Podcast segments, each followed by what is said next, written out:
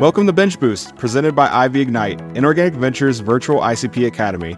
I'm your host, Mike Booth, Technical Director here at Inorganic Ventures. At IV, we're passionate about all things ICP, sample prep, and analytical science, and we're here to share our passion and expertise with you. Each week, we'll bring you the latest insights, tips, and tricks from the brilliant minds of our laboratory team. Get ready to experience chemistry in a new light. Hello, everyone. Today I'm joined by our Technical Product Manager, Dr. Leslie Owens, our Stability Assessment Lab Assistant, Madeline Hughes, and our Chief Technical Officer, Dr. Brian Alexander. Today we're going to continue with a deep dive into one of our most popular resources, our ICP Operations Guide written by our founder, Dr. Paul Gaines. Make sure to tune in each week for more insights from this guide. Today, our team will be discussing Chapter 15 on significant figures and uncertainty. If you would like to follow along with us, then you can view the ICP Operations Guide on our website at www.inorganicventures.com. All right, so let's start off by talking about significant figures. This is actually something I just had a tech support case that was resolved, you know, where a customer was asking, you know, how many significant figures are are on your C of A? There were some questions going back and forth because we had really, really good values and all of our numbers ended in a zero, you know. Um, so I'll throw this out to the group. Brian, how do we do significant figures around IV? Well, if you're talking about stock product, then the number of significant significant figures that we report on the C of A is, really a function of the concentration. So, if you're talking about our uh, 10 ppm product line, then we're going to give you essentially four significant figures or up to four. 100 ppm product line is going to be right at that number as well. And then as you go to higher concentrations, essentially um, it's going to be in that, say, three to four significant figure range. I think we had a brief conversation before we started the podcast about that tech support case, Mike. And I think that one of the things that came out of that conversation was that those nice round numbers that were on that particular certificate of analysis were calculated values based upon the manufacturing process that we followed. So it wasn't a measurement result so much as a calculation derived from a measurement result. And if you're really careful with how you follow the process and weigh out everything appropriately, you can get those nice round zeros at the end of the concentration values. Exactly. Yeah, that that's exactly what that case was about. Is just it looked too good and you know, how can you do that when you're running something through an ICP? It just doesn't turn out where everything looks at a nice round number. So yeah, I think that was that was an interesting case and one we don't get a lot of technical support questions about significant figures, but we are always more than welcome to answer any questions that anyone would have. Maddie, I'll throw this out to you. I know, you know, you are you're still in college. You're taking courses as you're as you're working here. Is this something I remember when I was in college? This is something uh, my professors would always get on us about. Would be uh, you've reported one too many significant figures in your lab notebook. Is that still the case? Oh, yeah. There definitely, um, especially in exams, there are certain professors who will mark you off points if you don't report the amount of significant figures that they ask you to.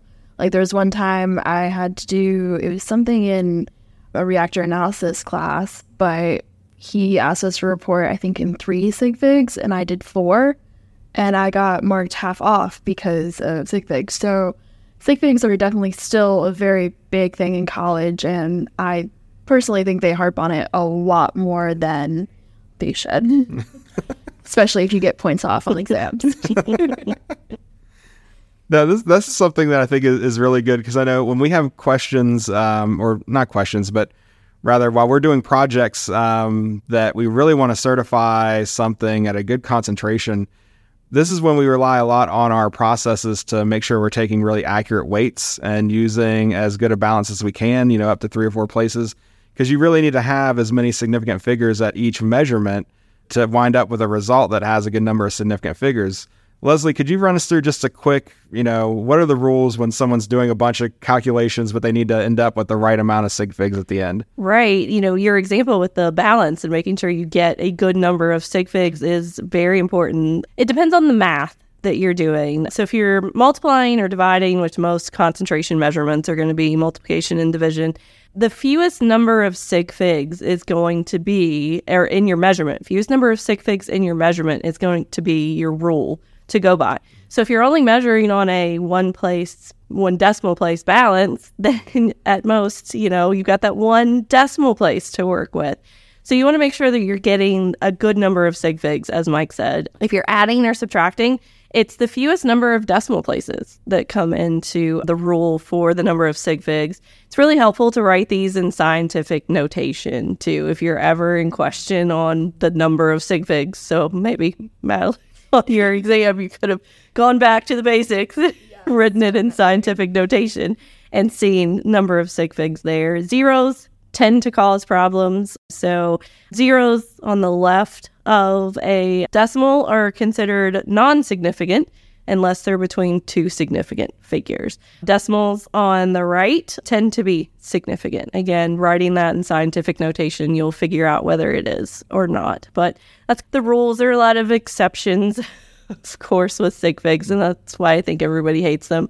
It's because there's rules but there are exceptions to the mm-hmm. rules. So it makes it hard to figure out exactly what you need to do and what's good and what's bad. Yeah, and you lose points on your exam if you get it wrong, right? yeah. Oh, that's tough. All right. Well, I think that's enough about sig figs, and let's talk about uncertainty.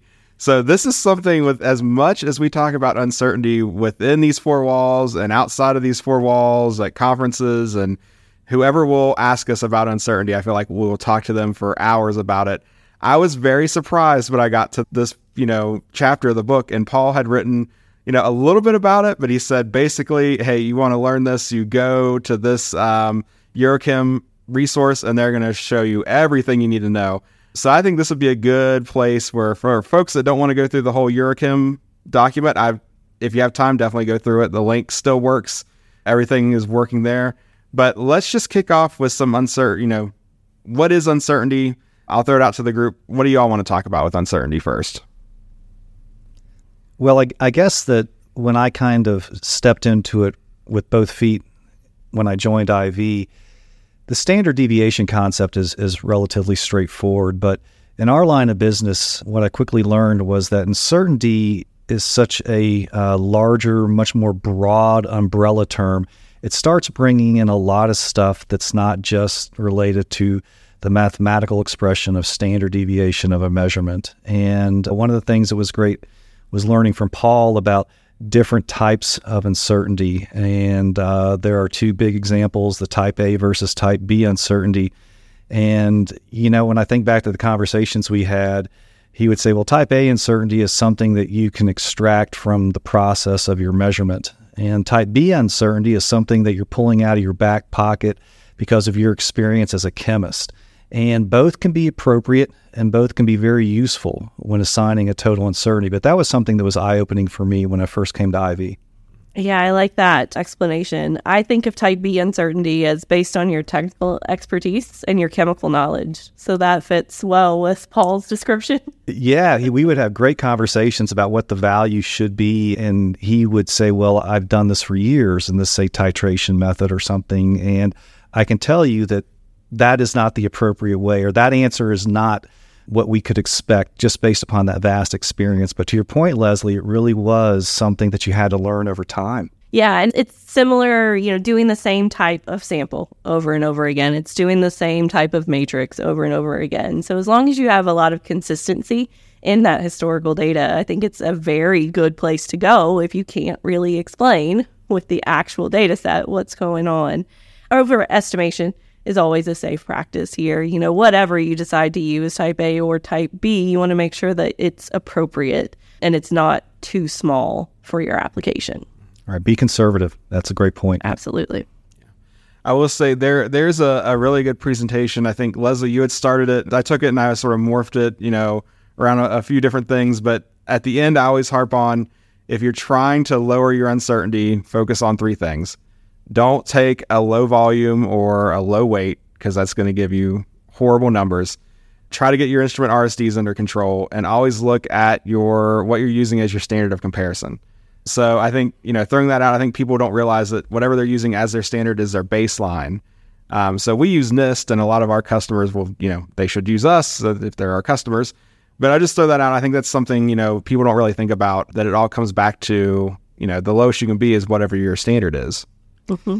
Yeah, I think that's a great point, Mike, and it touches a little bit upon some topics and we're talking about today in some of the previous podcasts, which is uh, your final answer is only as good as your least precise measurement or approach. And so don't try to game the system by providing something that is unreasonable simply because somewhere in that process, it's kind of the lowest common denominator is what's driving that value. Definitely. And I'll speak, you know, for Inorganic Ventures just a little bit, you know, under the hood of our products. Our final uncertainty that goes on the cert is not just the uncertainty of the testing of the measurements that took place. There's actually four pieces that went into that. So there's the uncertainty of we call it the characterization testing that took place, but there's also the uncertainty related to the homogeneity of the bottling process. And I'll throw that out. You know, Leslie or Brian, do you want to speak about that? The only thing, I mean, I'm a couple years, well, several years removed from really being in, involved with that. And it is absolutely important that we conduct these other assessments beyond that assessment of characterization, whether it's homogeneity or shipping or something like that, because ultimately you want the end user to have the greatest confidence in the uh, product. What I will just say is that overall, we've done this so long and we've pre- gotten pretty good at it that a lot of those um, other assessments that you mentioned, Mike, are essentially negligible. And for all intents and purposes, a lot of the statistical analysis shows that you can make those terms almost zero, but we still have to think about them. We still have to account for them, and we still have to make sure that we're being appropriate when we assign that final certified value. Definitely. Right. The idea of overestimation comes in there. We have a lot of data that suggests that we could call them zero, but we're going to take the approach of calling it greater than zero just to be safe. Exactly. Yeah. And alongside that uncertainty due to testing characterization and, you know, homogeneity of the bottling process, Maddie, this is actually your area of expertise, you know, with this whole stability side. There are two other terms. It's we call it transport stability and long-term stability you know, where our products have to be tested over and over again, you know, same lot, but just different conditions. So I'll let you speak about that. It's very rare that someone gets to talk about our stability program. So I will let you let you go. Yeah. So for, I mainly do long term stability. So in a given month, I'm given a certain amount of blends that I need to test. And basically, what I do is I test them and see where their concentrations are at and then, based on the trends of the data, I report back and say whether or not the blend is stable or not. There have been several occasions where, actually, just today, I was testing carbon in nitric acid, and I've been testing it for over three months now. I think the first test was in September. But um, I've been testing over and over again to ensure that it's actually not passing and that it is degrading over time. And so I basically will look at the trends and basically report back and say whether or not things are actually staying stable or not. Yeah. And I think that's something that's that's really cool. I know Leslie, you're on the quoting side of our especially our customs. And I think this is something um, that a lot of our customers don't know that if, you know, we quote everything as it is stable if, if we're quoting it, but if there's any sort of inkling we have that something might not be stable, you guys mark it and Maddie, you end up testing it, right? Yeah, that's the way it works. We operate on a stable by design principle. So we have 35 plus years of experience. We know what should work and we know what hasn't worked in the past. And as long as we're following those rules, we feel really comfortable assigning our five year lot expiration date to these products. But, you know, as Mike mentioned, if there's something that the customer wants to push the limits on, or we want to learn more and possibly push the limits on, we'll go ahead and produce that solution and we'll market. And Maddie gets to do all the work to make sure that our assumptions are good and we can expand the offerings to our customers. So, you know, stability is a positive thing in our world as mm-hmm. well. You know, it indicates when something goes wrong, but it also tells us when things go right too. So, stability is really important. Definitely. Well, we hope you found this conversation helpful. If you have any questions, please contact us at ivignite at inorganicventures.com. Ignite membership provides you with unlimited access to video courses, downloadable resources, community forums, and so much more. Join us next week as we cover Chapter 16, the final chapter of the ICP Operations Guide, where our team will be discussing traceability. We'll hope you join us then, and I hope you have a fantastic week. Thank you.